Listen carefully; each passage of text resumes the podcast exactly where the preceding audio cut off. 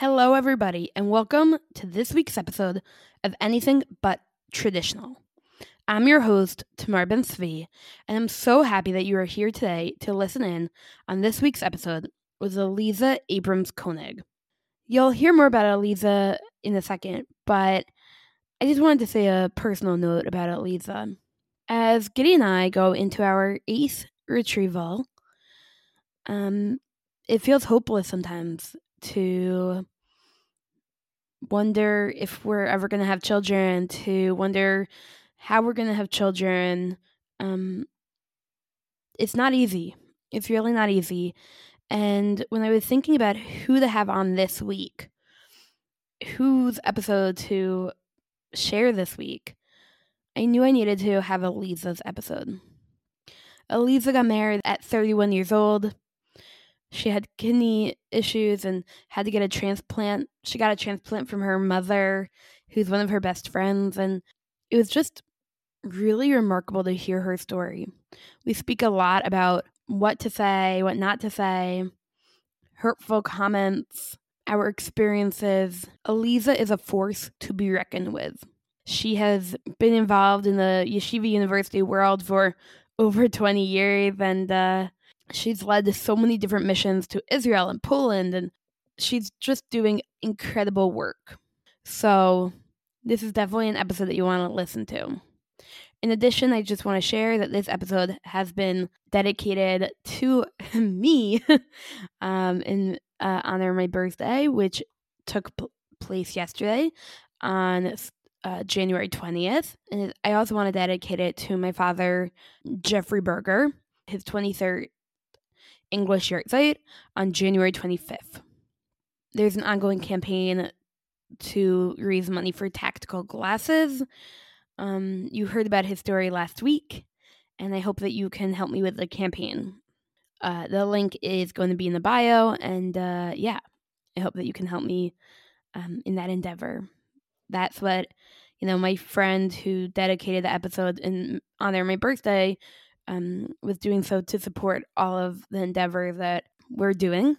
Um, and so I, I think it's right to also share about that endeavor. Um, we've raised well over a hundred thousand shekels so far, and uh, I'd love to get to one hundred fifty thousand.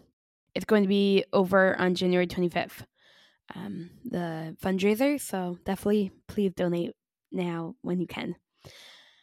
Um, I greatly, greatly appreciate it. Additionally, I just want to add that this episode is pretty uh, different than the episodes you've been listening to so far in the fact that it was recorded before October 7th, before the world turned upside down and before everything went crazy in Israel with the war and just everything that we've been enduring. Um, at the end of the episode, you will hear a little bit about her experience since the war began. But it's uh it's a unique episode in the fact that it it really took place in a different world, um, a world that yeah we just don't know anymore. Um, it's really hard to go back in time, but um, the stories before October seventh are still extremely important to hear, to listen to. Yeah, I'm really happy that Aliza was on. Um, her episode was literally recorded as Giddy was building the sukkah. So make of that what you will, and also understand that it's a little bit different in terms of quality, um, because it was so long ago, um, and because I've been improving every week. So thank you for listening. Thank you for understanding. And I'm so happy that you were here today to listen to this episode of Anything But Traditional.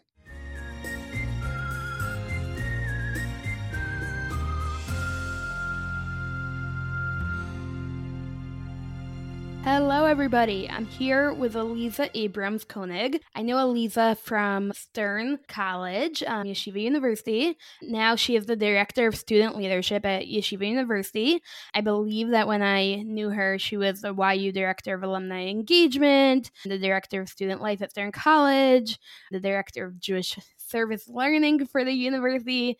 She did a lot for the university. And now, not only does she work for the university, but she also is a fertility advocate, a surrogacy advocate, and she really is an incredible person. Not only does she hold an BA in Judaic Studies from Stern College, but she also has a master's in social work from Wurzweiler School of Social Work and is currently a doctoral candidate at Wurzweiler. So, Aliza, I'm so happy to have you on today. And yeah, we'll get to it. So, first and foremost, I just wanted to ask you, Aliza, where did you grow up and what was your family like growing up?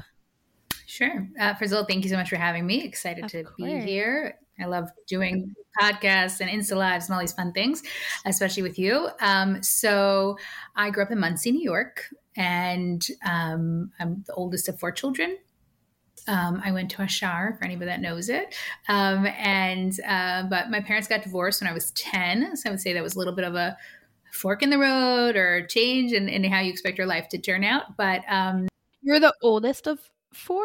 I'm the oldest of four, yeah. Great. So you're the oldest, and your youngest, who is a year older than me, so she must have been. She was one. Like a, when my parents. Yeah, I was gonna say she's probably like a baby. She was a baby. Yeah, it was pretty catastrophic in that sense. Um, but thank God we all ended up pretty normal, I would say, and uh, well adjusted. I really credit That's my mom. Amazing. Uh, yeah, my mom did a great job raising us and really made sure that we were as mainstreamed as possible in every aspect of our lives. So uh, really appreciative of that. And then I went from my from Ashar, I went to Ma'ayanot in Teaneck, and then on and on. I could go on with my education if you want, but you know that I, I was always at, from Monsey. Eventually, we actually moved to New Jersey, and I spent some years in northern New Jersey. Teaneck, right? Englewood, Teaneck, yeah, yeah. Very nice. Um, I know that your mother she lives in Brooklyn. Did I make that up? Like you are making that up, but I'll tell you why. Because she had a clothing store called Brooklyn's, uh, but that is because two reasons. One, my youngest sister is named Brooke, and we nick we used to call her as a nickname Brooklyn.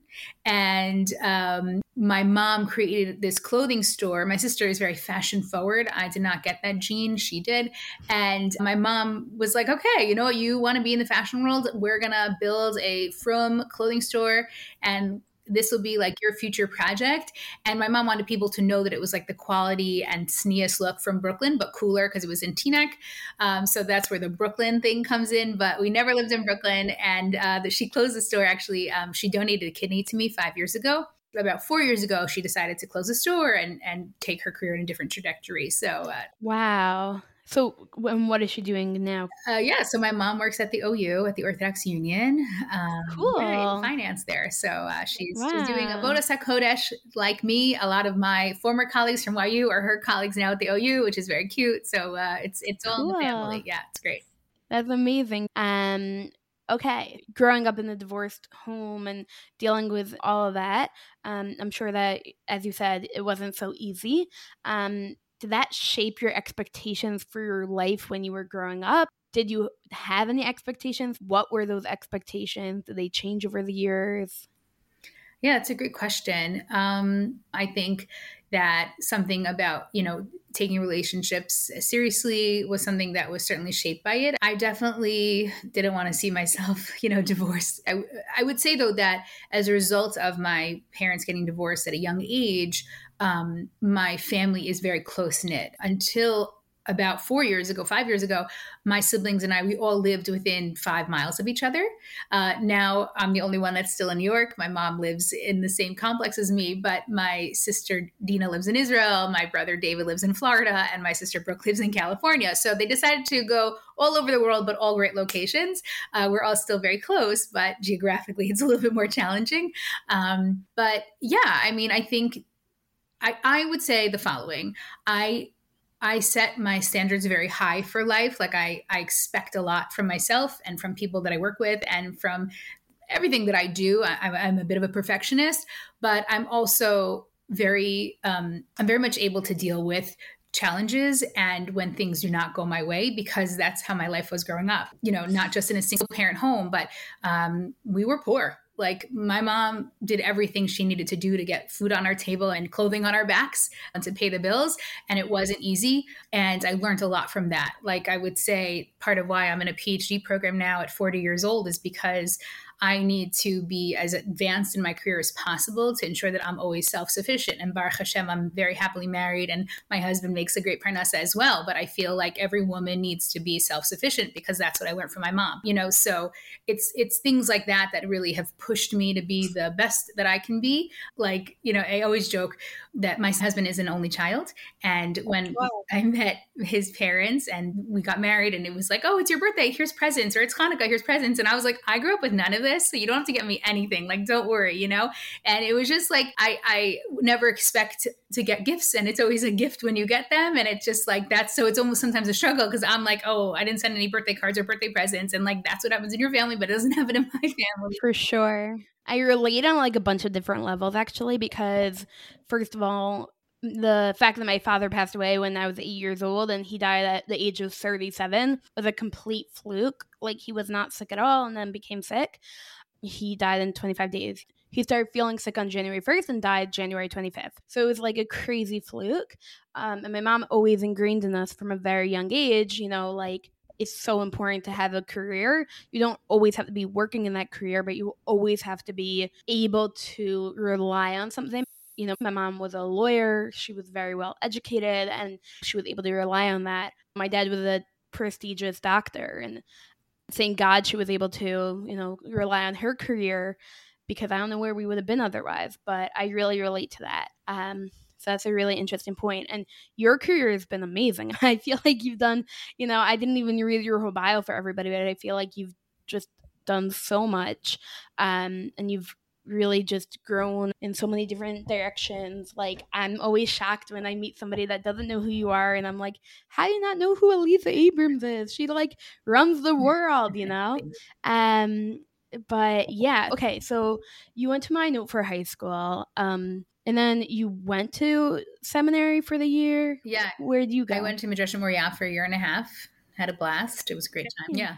And then you went to Stern. I went to Stern, yeah. And you've been there like on and off ever since. Uh, yeah, I, I would actually say I've been for the last since 2003 i've been at yeshiva university i took a four-year hiatus and worked at central the girls high school but still yeshiva university so i've been at yu for 20 years wow that's amazing so do you think that your upbringing contributed to what you work in and well i would say i think who i am is what contributed to you know what I do professionally. I would say my personality is certainly shaped by my upbringing. Um, as I mentioned, there were a lot of organizations, I would say, that were helpful to my family. We got Tomchei Shabbos when I was a child. For those who don't know, Tomchei Shabbos is an amazing organization that delivers food, I would say, anonymously um, to people's homes on Thursday nights and before holidays. Uh, the the people who are dropping off don't know who the recipients are, and they specifically do it in the middle of the night so no one sees each other to really protect the people from being embarrassed, and it's really incredible. Um, so you know Jewish communal work and Jewish education were always things that were very important to me. I, actually thought I was going to become a teacher because I always loved being involved in programming and things like that. I, I, was very involved with Yachad when I was in high school. I was a student council president of my high school, and I just everyone was always like, "Oh, you're going to be a great teacher. You know, when are you going to come back and teach here?" And I said, "Okay," but I actually didn't really want to be a classroom teacher. Um, and I was actually my mom who was like, "You don't have to become a classroom teacher. You know, can figure this out." And um, after graduating Stern, where I had been very involved in Stern, I did a one-year fellowship at YU, and that's where I was like, "Wait a second, I can be involved in the Jewish community through my work, and it doesn't have to be volunteering." And so, I, again, I, I would say from my upbringing, you know, just the value and the significance of the community that supported us was very impactful on me, and that's why I, I feel I've dedicated my life to Jewish communal work. Wow, that's amazing. It also sounds like you're best friends with your mother. like, yeah, it sounds like your mother, like your yeah, rock. No, uh, she's definitely she gave me life twice. Right? She she birthed me and she donated a kidney to me that saved my life.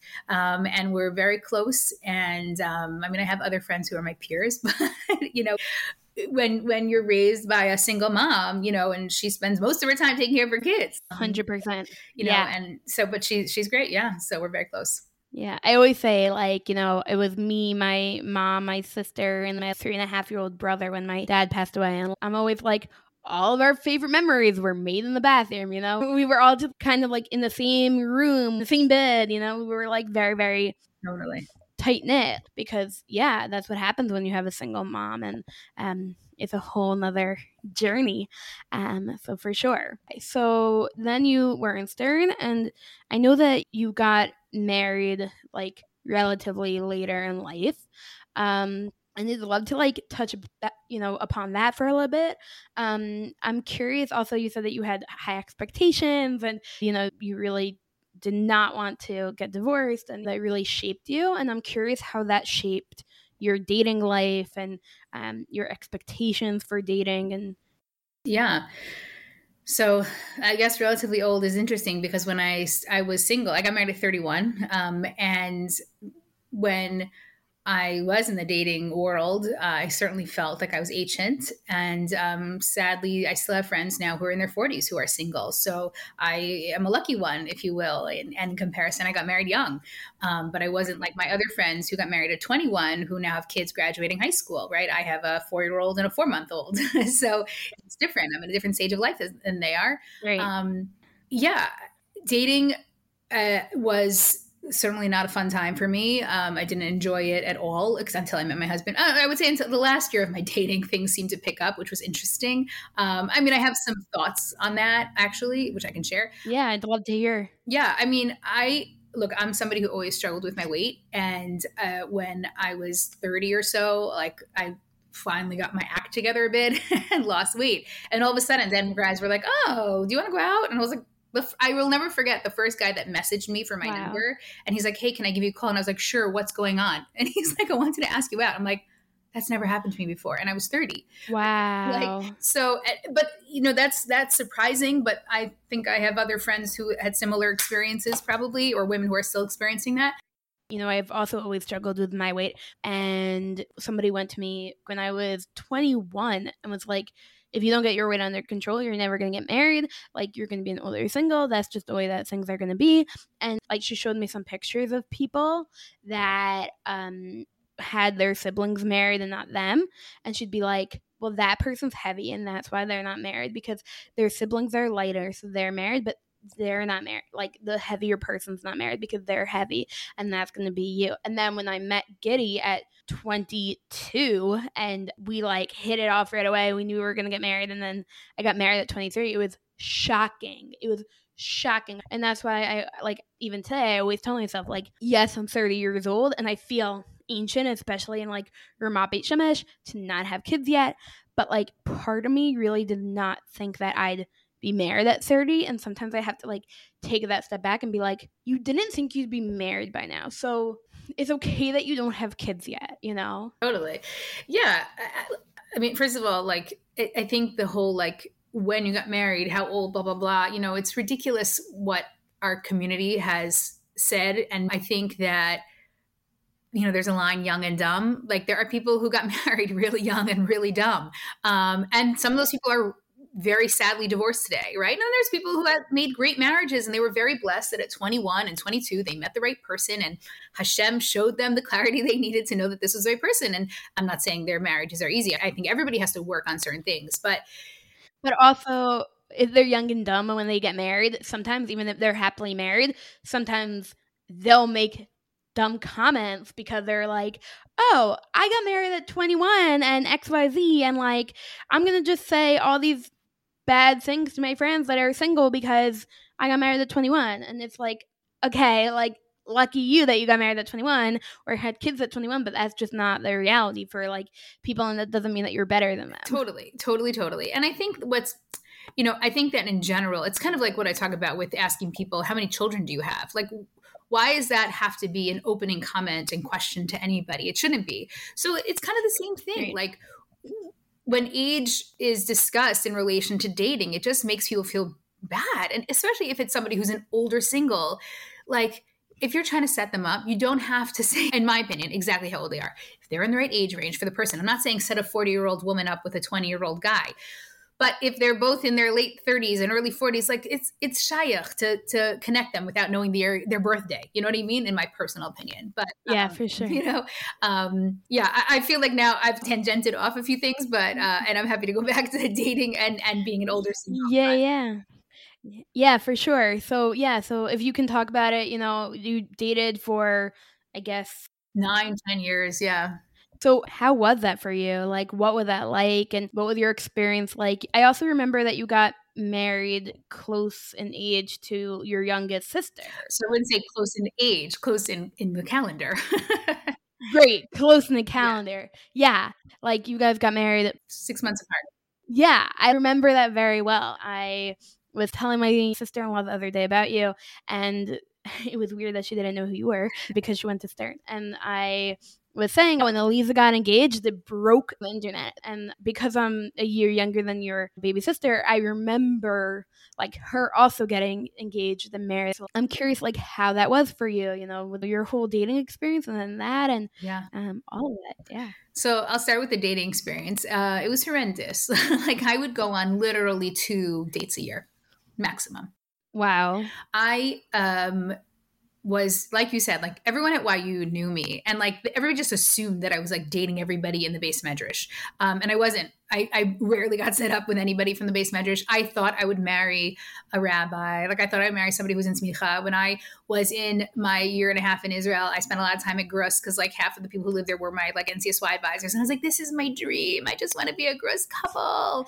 But I, yeah, I mean, I thought that I would marry a rabbi and be a rebbitzin and have a certain life, similar almost to like what my sister Brooke ended up, you know, and, and I love her husband, Daniel. He's amazing. And they have a beautiful life. Brooke and I are very similar in certain ways. Um, and then I wasn't getting set up with the rabbis. And um, I, will actually never forget, there was one guy that I went out with. He was more yeshivish than I was at the time. I would say I was like, you know, YU right wing or whatever. And this guy and I went out probably like four times in a week twice a week, you know, three, I mean, wow. three weeks in a row, whatever. And it was the kind of thing like he was dating very intense and I was like there for the ride, you know? And, and mind you, he was like the cheapest person possible. On our first date, he opened up the, the uh, console between our seats in the car and pulled out gushers and was like, oh, I brought you a snack. And I was like, no, like you're 30. and then, and then we, like on our next date, we like sat by Dunkin' Donuts and he pulled out a package of coupons. And I was like, it costs a, like two dollars for coffee. Why are you using coupon? And I appreciate his being, you know, mindful of his money, but it was like not the place. But anyway, yeah, not on a date. Like if we're dating, okay. but anyway, so and I remember in the middle of our, our three weeks of intense dating, I actually went on a winter trip. I led winter trips for YU, and when I came back, we went out again and he then broke up with me like that night. But like we had a super long date. And then he said to me, I just feel like if I was a girl, I would never marry a rabbi. And you're so involved in the community, it's like you're a rabbi, and therefore I can't continue dating you. And I was like, I don't even I don't even know what that means. Like I'm not looking to be a rabbi. Like I just I just do good things, you know? And then when I finally met my husband and he was like, I don't understand, why aren't you married? But he meant it in the nicest way possible because he was like blown away by how involved I was and he was the same person and like so excited to have the same values as somebody. Um you know, and I was like, thank you. Like, finally, someone gets me. Um, and, you know, we knew within two weeks that we were marrying each other. Um, wow. And it was, it, yeah. So, so going to having younger sisters who are married. So I, my sister right under me, Dina, is two years younger than me. She is married 16 years already and you know had kids before her first uh, anniversary and her second by her third anniversary you know um, and when my sister Brooke was then dating somebody seriously, and I was like, "Are you kidding me?" Like both of my younger sisters, and Brooke is nine years younger than me, you know, are getting married before me. And I like to joke that when I actually met my husband a week after Brooke's wedding, um, and I, I wow, yeah, I can share more of that story. And the funny thing is, is that my brother then met his wife a week after my wedding, so we ended up all three of us getting wow. married. Wow. Yeah. Wow. Um, Talk about expensive. Yeah. yeah. But, you know, it was. Um, Thank God for Brooklyn's. Yeah, exactly. All those midi skirts you guys put our weddings on. You know, thank you so much. Skater skirts really made the the, deck Um, but you know, but um, you know, I, I, think a lot of it is it was timing um, and being ready to meet the right person um, and and and my husband asked me out. Like we met on a trip. We didn't meet the formal way through a shadchan or through somebody setting us up. And I think that was a big part of our meeting and connecting and actually wanting to date each other. Because if we had been set up, we both would always say like, "Oh, we wouldn't have gone out," because we were different religiously at the time, um, and that's a big deal for people. Um, so it was. I joke though, and just about my sisters being younger than me. I said to my mom, like, any mistakes that were made at their weddings will not happen at my wedding, and I'm having a bridal assistant because everything I did at their weddings, I can't do at my own wedding. So you know, that was learning from their weddings. But uh, everybody had beautiful weddings. Yeah. So funny. So, can you tell us more about the story of meeting him right like a week after um, Brooke's wedding? Sure. So, first of all, my husband's name is Sam. Um, and Sam and I, we met very briefly, I should first say, um, at a conference in DC that I was speaking at. Um, he was not even really attending the conference. He came to just hawk around. He lived in Baltimore at the time. So he was in the lobby, and I had one friend at this conference. Um, I spoke on a panel, and then I was uh, heading right back to New York. And so she said, Oh, meet me in the lobby to say goodbye. Okay, great. So I went to the lobby, and she's like, Oh, Lisa, this is my friend Sam um, I just wanted to connect the two of you. And I thought it was a professional introduction. In the literally 90 seconds that I spoke to him, I thought he said he was the Hillel campus rabbi. He worked at a Hillel in, on, at Towson University. And so I assumed he was married because I just assumed that Hillel campus rabbis would be married because like who would want to live in a random place by themselves? Yeah. And, um, you know, and, and that was it. He was wearing a suit. He had an accent it kind of assumed maybe he was formerly Hasidish because what I found out later was his accent was from Vienna, Austria, which, you know, German and in Yiddish sounds similar.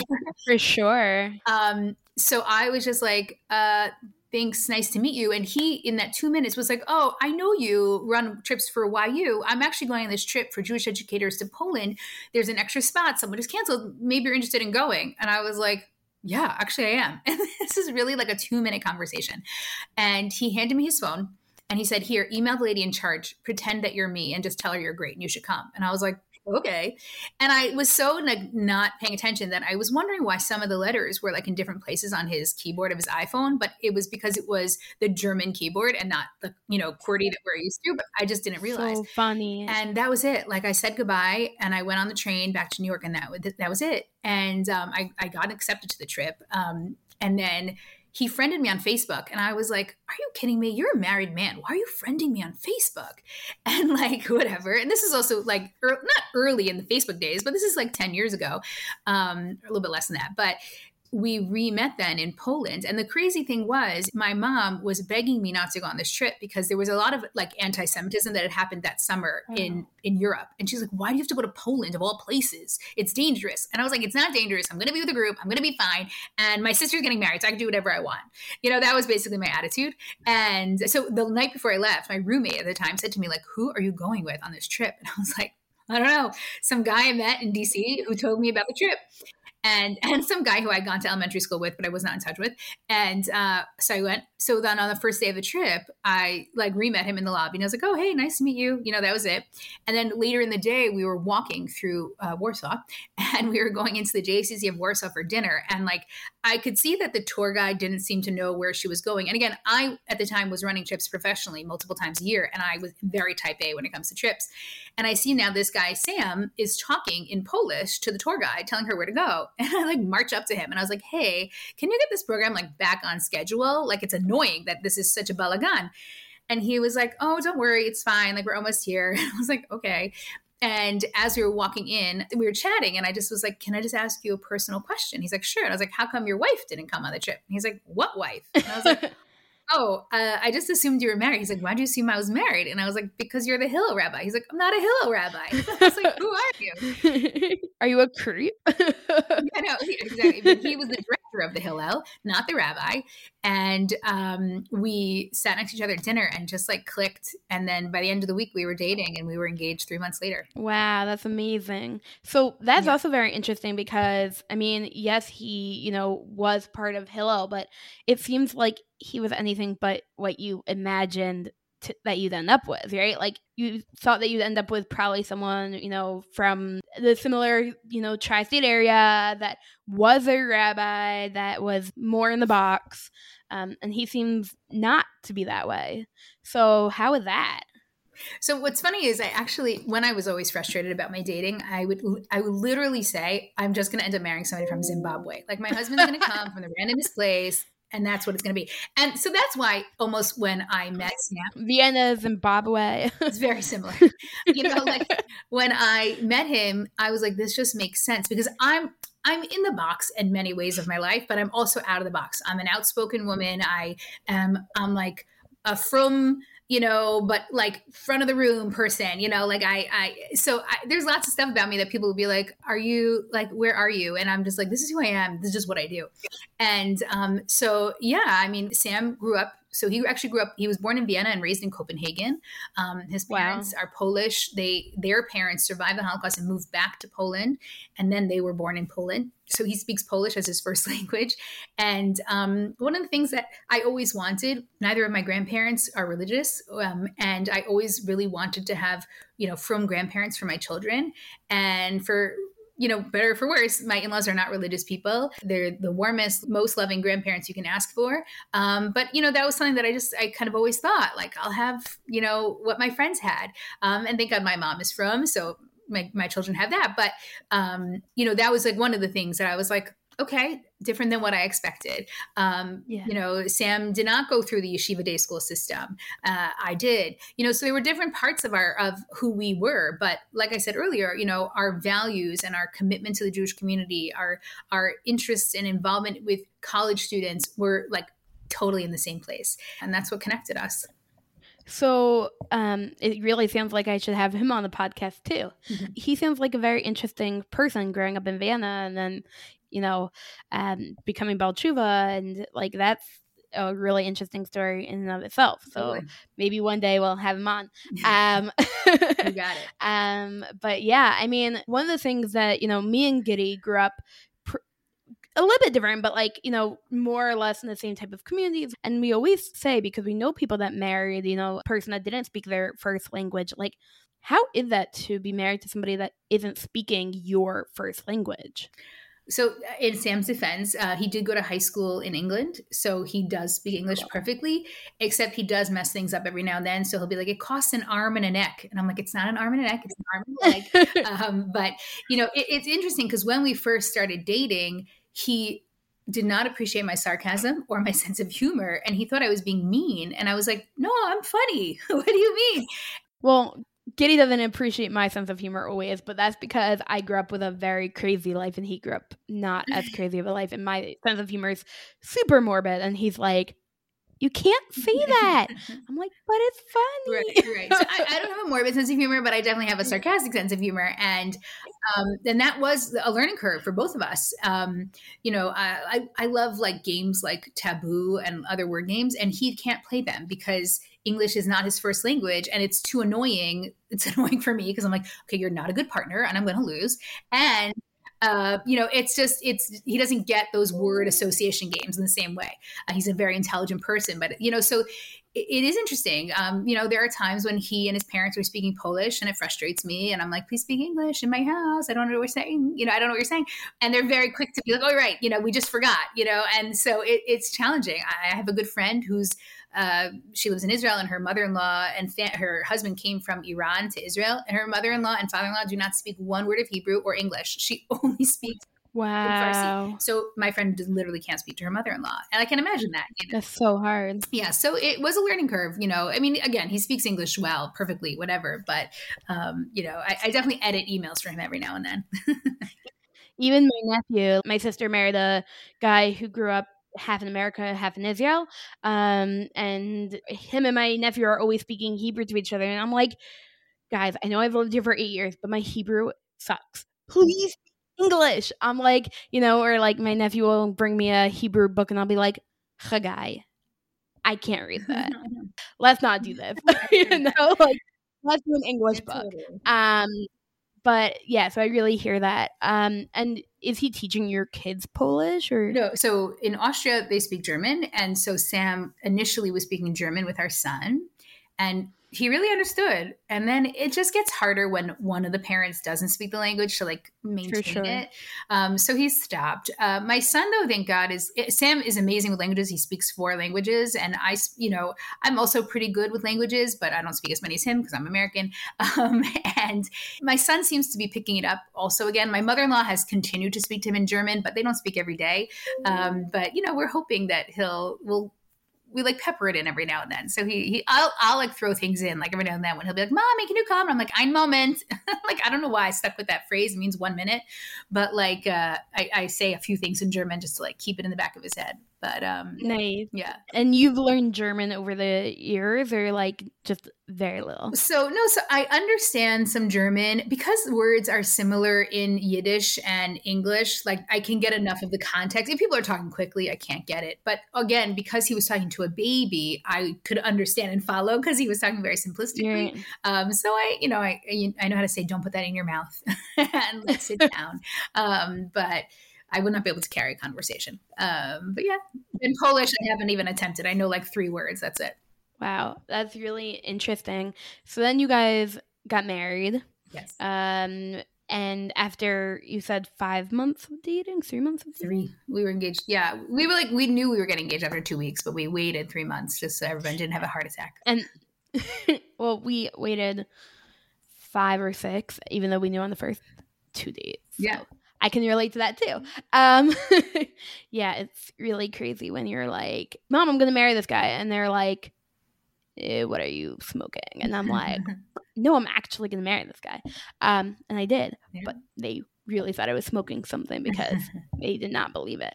Um, but um, wow. Okay, so you and Sam got married, and he was, you know, different than expected. Um, but you guys had a lot in common.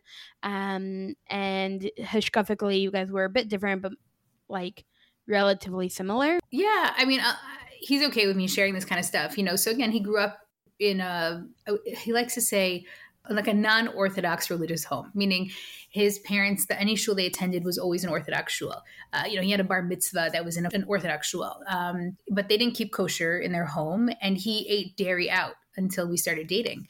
And yeah. like I was talking to him about, I'm like, you know that that's just not kosher. Like saying you eat just dairy out is just not keeping kosher. And that was really hard for me, you know, and he stopped it right away. Wow. I didn't ask him to stop, but he's like, I'm done. Like I, I, he, cause he already, we knew like there was something special between yeah. us. And so he was like, that's important to you. That's important to wow. me. Um, so yeah, so like that was, you know, did he ever think he would have a wife that wore a sheitel? No. You know, his mother did not. I invited her to come to like a sheitel appointment with me when I first was looking for sheitels, and she did not want to come. And now she like is blown away by my sheitels, especially these lace tops. You know, she loves that stuff. Um, so it was all it was a learning process for everybody. Um, uh, to be perfectly honest, I met my in laws the same day that we bought my ring. Like the only reason really why we waited was because they were in Europe at the time for the summer. And so Europe and Israel, whatever, I can't really remember. And so they came into New York to meet me. We had lunch and then we went to the Diamond District and then we got engaged the week later. So it was really just like waiting for everybody to meet that like that happened. Like they met my mom the same night. Like it was all like squished we, in. Yeah. Well, we were dating in Israel. So we also um, I met his parents on Friday and we were engaged on Monday. Like I'm saying, in the YU parking lot, may I add. Um, yeah, I always say I love where we got engaged because who can say that they got engaged in the YU parking lot? You know, only you guys very unique. Yes. Um, exactly. Oh yeah. Um, literally in the car in the YU parking lot. um. So okay. So you guys got married, and it was a, like a more traditional wedding. Like, was there something different because he was from Vienna, Copenhagen? So yeah, Poland, Vienna, yeah. Um. Well, I would say the following. First of all, in Europe, they and other places outside America, it seems that they have like 10 hour long weddings except for england. England has like a weird setup but um you know so they they go on and on and on. And i was like in america our weddings are six hours and that's it. Um so you know his parents a lot of their friends flew in from europe and we got married january 4th so they basically made like a whole new year's weekend celebration out of everything and they had a Fun. whole Shabbaton and i didn't get to go to anything because we were not seeing each other that week. And i was like this isn't fair. But um but they they had a great time. Um no I, our, our wedding was you know it was a beautiful wedding like anybody else in New York, the one thing I will say that I was very proud of was that our chuppah, we did the seating in the round. So our chuppah was in the center of the room and we had concentric circles going around it, separate seating. But and it was just really lovely and something that most people had never seen before. I had never seen it, but I had this like vision. Um, so that was it. Beautiful. Yeah. Okay. So then, you know, I know that you have a whole surrogacy story as well, and I want to touch on it. Um, as you know, we spoke about a lot of it. People can hear on the Instagram live that we did, and I'm going to please God to share that live when I share your podcast. Um, you know, I'll share it again in my stories. Um, but if we can just touch on it like a little bit, I know that we've already, you know, your mo- your mother. Um, giving you a kidney and stuff like that. Um, but I feel like that is important to your story and who you are. Um, so we can just like touch on the surrogacy story and share a little bit about that. Sure. Um, so we got married in January, um, and I and I share the following because it still like runs through my head. Because my husband was working in Baltimore and I was working in New York, we got married in the middle of the school year, and we both had school based jobs. We actually did not live together until May when he moved to New York. So we would spend the week separately and then Shabbos together. I don't recommend it. It was pretty depressing um, because I felt very alone, um, and so we had decided like we wouldn't try and start getting pregnant right away because I didn't want to be like having morning sickness by myself. Like I just had this vision of like, oh, I would be throwing up and no one would be there to hold my hair. Like, because that's what you think happens. You get married, you get pregnant, you throw up, your husband is there, right? Like, because that's what we think of and we dream of. Um, and Halavai, that should be my reality, you know. I I got you, girl. um, and um, so we said, okay, we'll wait till we live together in New York to like start a family. It was only a few months. Um, I knew when I got married that I had kidney disease, but it was very much like in the back of my mind. It wasn't a big deal. It was just like I had to monitor. My doctor said, don't worry, like when you have children, you'll just be probably considered a high risk pregnancy, but like so is half of the world. So it's not a big deal. Um, so Pesach, which was four and a half months after we got married, um, that morning, uh, so we ended up spending Pesach at my husband's campus because he was running the Seders as the Hillel director. And I woke up with like a crazy pain in my right foot, but I ignored it because we had to make Seders. And by the end of the two days of Chag, I couldn't walk. Like my foot was killing me. Um, why I didn't go to the hospital on Chag still confuses me because it was really bad. But I went to the hospital. They couldn't figure it out. They thought maybe I hurt myself. And I was like, I didn't do anything. I didn't fall. I didn't do anything. They gave me a pair of crutches and sent me on my way. The next day we came back to New York and um, saw my orthopedist. He also was like, I don't know, here's a boot. That didn't help. And then I went to my regular doctor, my PCP, and he was like, You have a blood clot. And I was like, I'm sorry, what? Um, and it was, I had traveled to Israel uh, in March, right after our wedding. And um, I was on birth control. And when you are potentially more susceptible to getting blood clots and you fly and you're on birth control, you're going to get a blood clot. Um, and I didn't know to like drink water and walk around and all that stuff. Like I, I just didn't know that I was more susceptible to getting a blood clot because it was the first time I was on birth control. And um, basically that kind of put the brakes on trying to get pregnant right away because then I had to figure out like what was going on and why was I getting a blood clot and was there anything connected to my kidney disease. So long story short, uh, you know, fast forward, what ended up being about two years of trying to manage my health, um, the doctors were like, Your kidney disease is getting worse and you cannot get pregnant right now. Like, it's just not safe for you. It's not safe for a baby. We have to try and take this and get this under control.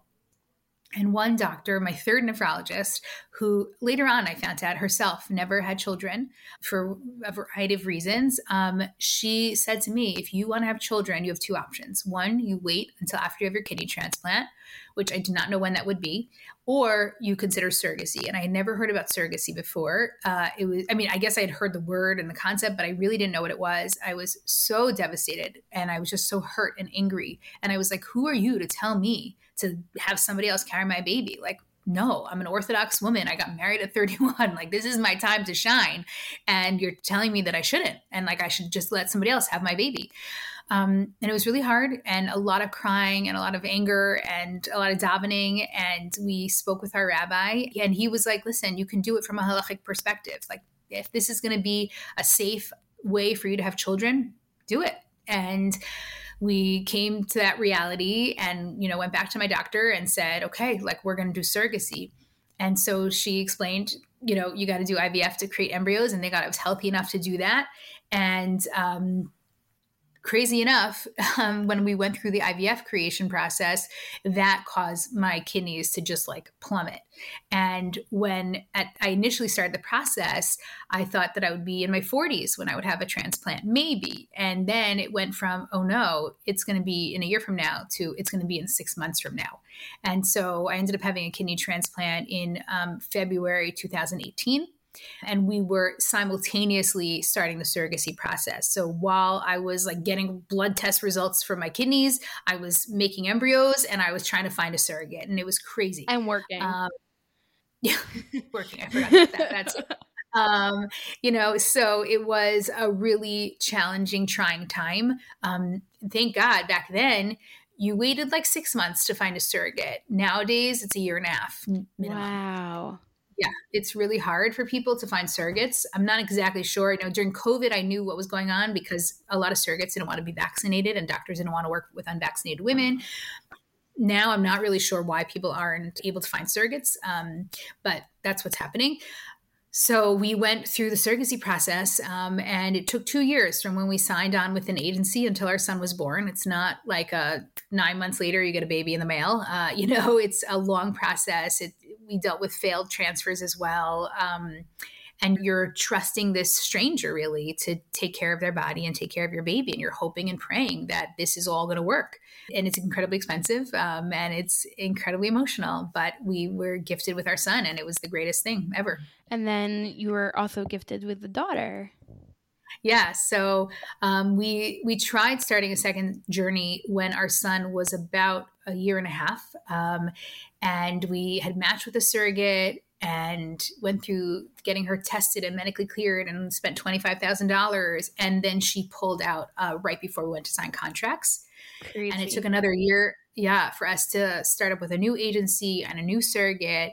And um, thank god in may of 2023 just four months ago we welcomed our daughter. And um, that was a little bit of a shorter process in like start to finish but it took us longer because we had to start the process again and again. So um, thank god we we were blessed to do surrogacy twice and to have our family and my health and um, I, i'm incredibly grateful. Wow.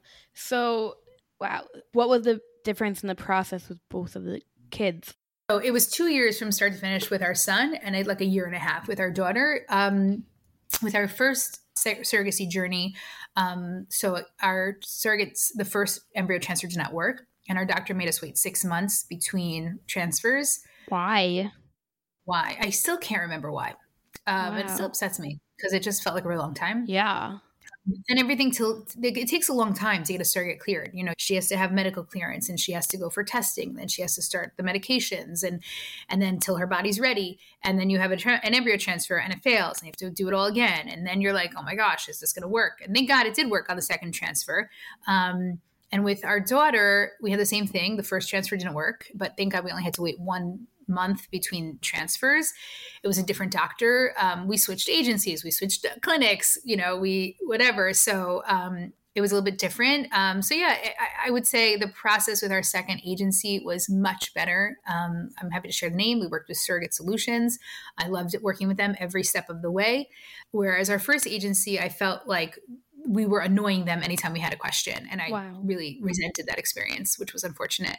And since having our children, and I'm happy to talk about them more, I created a community. Um, we have a WhatsApp support community for families and individuals going through surrogacy who are Jewish. We have about 80 people actively in the community, and it's just an amazing resource for people because people feel really alone in general through fertility kind of treatments and, and process, um, and in particular with surrogacy because people tend to be very private about it um, and also don't know anybody else who has done it you know it's a really um, isolating experience and this has created a real space for people to find other people who get what they're going through and answer questions and support each other which is really amazing. 100% so i don't know if this is something that you'd want to put on the podcast or not. Um, you can let me know or if you don't even have the answer if you don't want to. Um, mm-hmm. but in terms of your daughter right so maybe i'm not understanding 100% but your yeah kidney transplant happened, right? Your mom gave you a kidney. Um, and then, like, after the kidney transplant, why did you still do surrogacy if the transplant had already happened? Great question. Right. And I actually thought that that was going to be the case. Um, my doctors told me when I was doing my transplant, usually people are cleared a year after, they can carry, and it's great. Couple things. First of all, I have a lot of respect for my doctors. I love my medical team. Um, and I really do feel that they save my life and keep me alive. Um, but they don't prepare you for worst case scenario, they prepare you for best case scenario. And um, I had a really, really hellish year and a half after my transplant. Wow. I was in and out of the hospital six times. At one point, I was in the hospital for four weeks. I literally lived in the hospital for a month because I had a virus and they couldn't get it out of my body, and it was horrendous. Um, wow. I actually felt okay, but it was just appearing in my blood work, and they wouldn't let me out of the hospital. And so when they finally got everything under control and the right medications and the right this and that, um, they're very hesitant to let you mess it with anything. And there are certain medications that I take that would impact a pregnancy, and you can't be pregnant and on some of the anti rejection medications that I'm on. So my doctors don't want to pull me off of those. And I've asked a number of times, you know, can I carry? Can I carry? Can I carry? And they just don't want to let me do it. Wow. And listen, it's my body, it's my choice. Like if I want to be like, no, take me out of this medicine and do it, okay. But it's not a safe decision for me to make and it's not a safe decision for a baby for me to make so that's why we ended up doing surrogacy a second time wow. and um, and thank god i was able to you know be a healthy mom for my children and and that's you know the decision we made wow are you still working with i was supposed to have a baby also Yes. So I'm officially the surrogacy consultant for I Was Supposed to Have a Baby. Um, anyone that reaches out to I Was Supposed to Have a Baby about surrogacy, first of all, I'm on their website and I am on the team. So I officially consult through them. Uh, people reach out all the time through Instagram and email. And um, I would say I have weekly calls and Zoom calls with people who are exploring surrogacy and people have joined the community. And, you know, I'm a resource through them as well. So, what would you say is the one thing? I mean, obviously, I'm sure there's more than one thing, but what is one thing that you would tell somebody that is thinking about surrogacy, going through the process? Like, what is one thing that you wish somebody told you before you started? Not to worry about being connected to my children. I think that's one of the biggest concerns that people have is will I feel like this baby is mine? Will this baby feel like I'm theirs? I can tell you, like, from the bottom of my heart, first of all, I think the, the first time I heard their heartbeats, I felt connected. Um, wow. But the second my children were crowning or coming out and, and, and handed to me, they're, they're handed to you, you know, right away after the cord is cut. They're my babies. Like there's not a question. There was no feeling of like, do I feel connected? And I think that's a really hard point for people to reach when they're like, will I have that? Especially if someone had carried a child and then can no longer carry and then has to do surrogacy. They're like, but will my baby know me the same way my older child? Yes, like there is no question. And your baby's going to wake up at three o'clock in the morning and smile at you and know that you know you're their mommy. Um, and and that's what I would say. Like, not worry about that. That's amazing. You know, I think in general, one of the things that comes up with surrogacy is people be like, "Oh my gosh, your kids look so much like you," and I'm like, "Yes, that's how genetics work. um, these children are 100% mine and my husband's DNA, and I was very blessed to do that." But you know what else you don't have to ask somebody all the time is who does your baby look like? Because if someone does use an egg donor or sperm donation, you know what? Yeah, that baby might not look exactly like their parent, but it's none of your freaking business. and yeah. it doesn't matter because they're being raised in the loving home by those loving parents and that's what matters is those parents are their parents and you know people who go through adoption and things like that they're giving these children the best life possible and that's amazing and you know thank god these options exist for people and that's how i feel about surrogacy and and adoption and egg donation like some of us just weren't blessed to have our children the same way that everybody else did but we're still blessed to have our children and that's what matters. For sure. So I'm curious, what is the worst comment that somebody's ever made to you in terms of surrogacy? Um, and then I'm curious what the worst comment was when you were single. So I would say a couple things. One, when I told one person that we were expecting a baby to be a surrogate, they're like, you know, I thought you looked different. And I'm like, I literally just told you that I'm not carrying my child. So you just told me that I'm fat. Thank you very much. Uh, that was number one. And it was probably when I was like at my skinniest because I was sick. like whatever. Anyways, uh, but it was um so that that is pretty so i would say the, the, other thing that bothers me and as much as i think adoption is the greatest option for the people who for whom it's the right option when people will say to me like why don't you just adopt is if it's like going to a vending machine and pulling a baby out. That is not how it works. Like, you know, right. surrogacy costs a ton of money, adoption costs a ton of money. I was lucky that I was able to do surrogacy. My body was able to create embryos. Like, that is a gift. But even like I've been told, why don't you just do surrogacy? And it's the same thing. It's like, n- these aren't just, you know, it's not like just surrogacy, just adoption, just IVF. Like, no, like these are really like big decisions, and it's not something that you can just decide on, like, you know, a woman be like, okay, well, I'm gonna like, yeah, go to a vending machine and just do surrogacy, just do adoption. Like, it is it's a big decision it's a big financial decision uh, you know so that's that's a lot i would say the other thing that is not directly related to surrogacy per se but is every time somebody says to me like well when are you going to move to teaneck and buy a house? And i'm like you first of all don't know anybody's financials right? But for me to have children is the same amount of money as it is a down payment on a house. And that's where we put our money. So every time someone asks me what I feel is a personal question, like, when are you going to buy a house already? Of course, I would love to be 40 and own a house, but that's not the reality for me because I would also love to have six sure. children, but that's not the reality for me. Right. And so I think it's just like these personal questions that people have to take like one second to think, like, oh, will this strike a chord in the wrong way with somebody? You know? For sure. Well, I always say that meeting new people is very hard. Actually, my platform, people are always like, Is it weird for you that people come up to you and talk to you like they know you because of your platform? I'm like, I like that so much more than when people don't know me because when people don't know me, I'm like, what stupid thing are people going to say? Like, I was somewhere recently and somebody, they're like, how many kids do you have? And I'm like, I understand we live in Ramat Beit Shemesh. Okay. Most people, 99% of people have kids, but like, you can ask oh, do you have kids even? You know, that's even better than, oh, how many kids do you have? And I'm like, none. you know, like yeah. what do you want me to answer to that?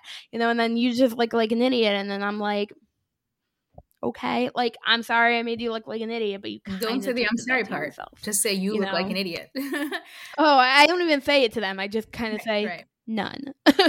I don't have kids, you know? And then I just go back to my friends and I'm like, you know, I'm helping my friends and whatever. And like, it's very, yeah. it's very interesting.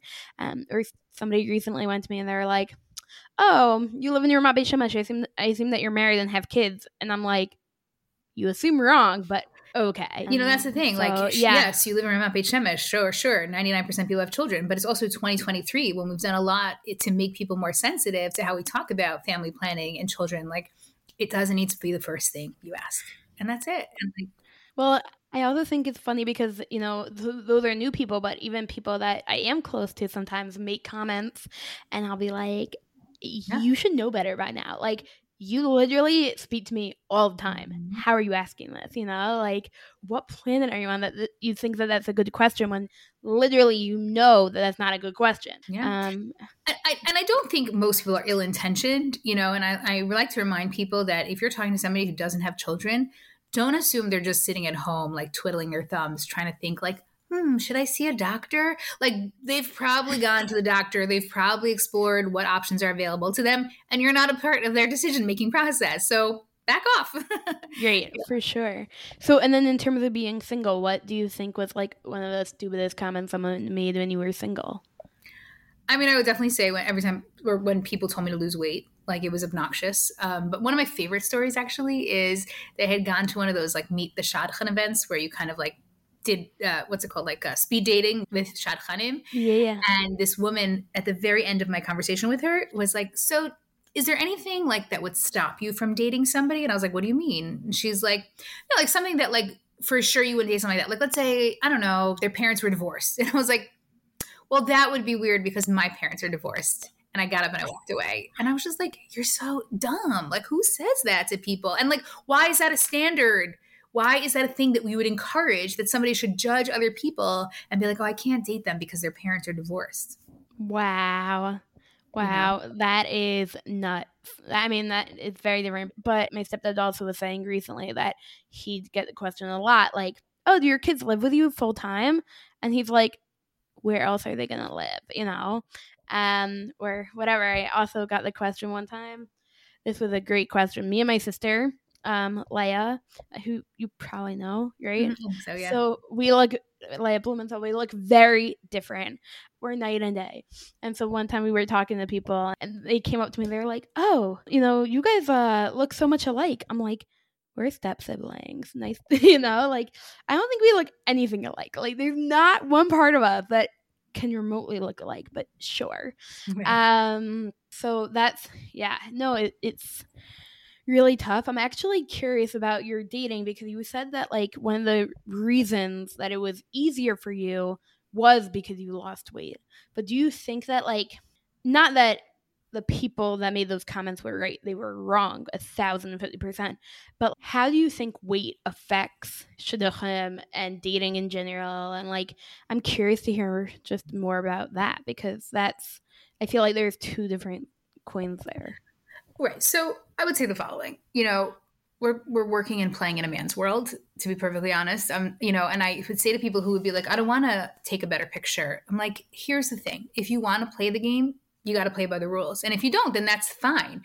At the same time, we both know there are plenty of women who are overweight who got married and have beautiful marriages. So, like, beauty is in the eyes of the beholder. The problem is, is that our again our community or the shadchanim will be like, oh, she's not right for him because you know she's a size 12 and he needs a skinny girl so like why don't we take our own personal grievances out and let two people decide i will never forget one of the first dates i went on i remember coming out of brookdale hall and i saw the guy's eyes literally pop out of his head. Like he was so embarrassed that he had to be seen with me. And i was never ugly but i was and i was always did you walk right back into brookdale hall?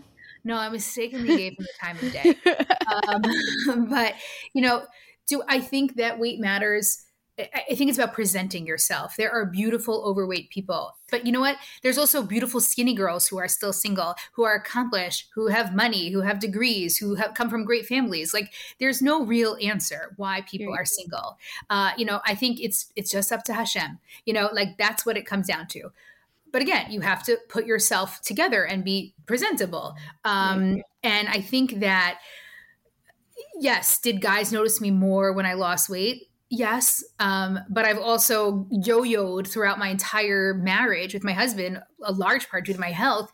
And he's never loved me any second less because of that. And he's like, oh, there's more of you to love. Like, who cares? You know? And like, for sure. That's, that's great.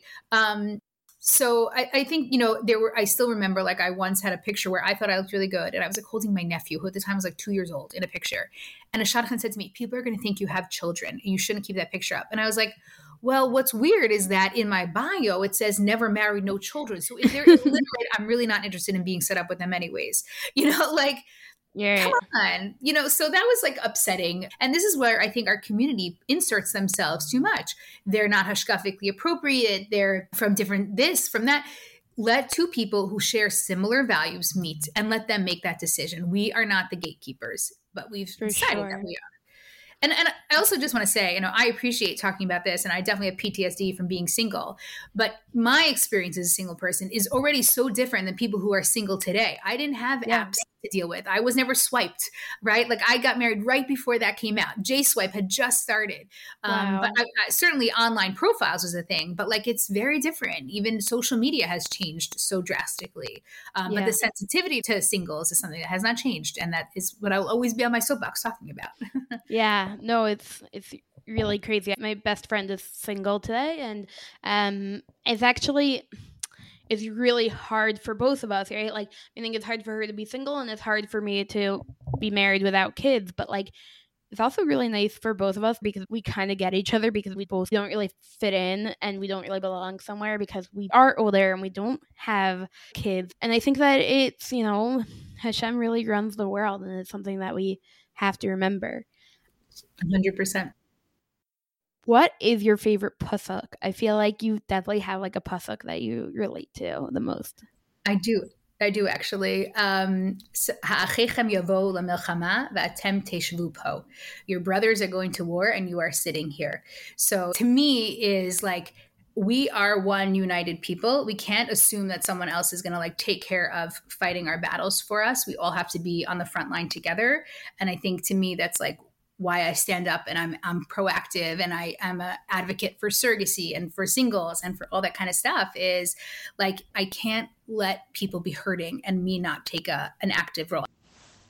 Another reason why the pasuk "Ha'achechem yavo lemilchama v'atem teshvu really resonates with me. Is apropos to what has been happening since Israel uh, was attacked on October seventh. The American Jewry and diaspora Jewry cannot sit idly by while Israel is at war. Uh, I myself have been involved in efforts to send supplies to Israel, uh, certainly sending money, and most recently led a, a, solidarity mission to Israel for Yeshiva University, taking 36 students with me to Israel to volunteer and meet with people and meet with survivors of October 7th and see the devastated areas in the South. And when we live in America, we have a responsibility that despite the distance between us and Israel, we must always stand up for Israel. And for this reason, again, this pasuk is by far my favorite pasuk because it just really resonates with me and my feeling of taking responsibility to, to stand up and take action when it's needed. And hopefully, Israel will persevere, and hopefully, all of us will end up in Israel one day. But until then, we have to remind ourselves that we cannot sit idly by while a significant portion of the Jewish people is hurting and being hurt. So, Aliza, thank you so much. Um, is there a place that somebody could reach out to you um, if they had any questions or if they wanted to talk to you about anything? Um, where could they, you know, connect to you? Sure. I am on Facebook and on Instagram. I'm not super savvy on Instagram, to be perfectly honest, and I'm kicking myself that I'm too old and I have to like get into it. But um, Aliza A. Konig on Instagram, Aliza Abrams Konig on Facebook. You know, find me on those platforms. Aliza Abrams at Gmail. You can hit me up wherever, um, and you can always reach out to uh, any of the organizations I'm involved with. They can connect you as well. Amazing. Thank you so much. And uh, yeah, looking forward to future conversations with you on the pod, not on the pod. You're just a remarkable person, and uh, we got to get Sam on here. That's that's the next step. you got it, you got it. He almost crashed now in the middle of, the, of this recording, so I should have just had him sit down. But yeah, seriously, so it was a lot of fun. All the best. Thank you. Thank you too. Take care. Thank you so much for listening to this episode of Anything But Traditional. I really appreciated Aliza coming on and sharing her story of being an older single and her dating experience and um, just all around what she's been through. Her life has been intense. Um, and it's interesting because I've known her for so many years, but I didn't know a lot of this. I didn't know a lot about who, you know who she was and the background to her story and what she's been through and how much we have in common. Um, and I think it's just a really powerful episode. So I hope that you enjoyed it. I hope that you had an amazing, you know, time listening to it. And don't forget about the Keep the Vision Alive Tactical Glasses fundraiser in memory of my father. Um, and in addition, don't forget that we have many sponsorship and dedication opportunities, um, ads. So definitely please be in touch about any of it. Um, and as always, there's a lot to unpack here. So please head on over to Tales of Tomorrow on Instagram.com um, to talk it out. I'm here to listen. I'm here to communicate with you. I'm here talk things out with you. So go on over. Let's discuss. Thank you for being here. Until next time.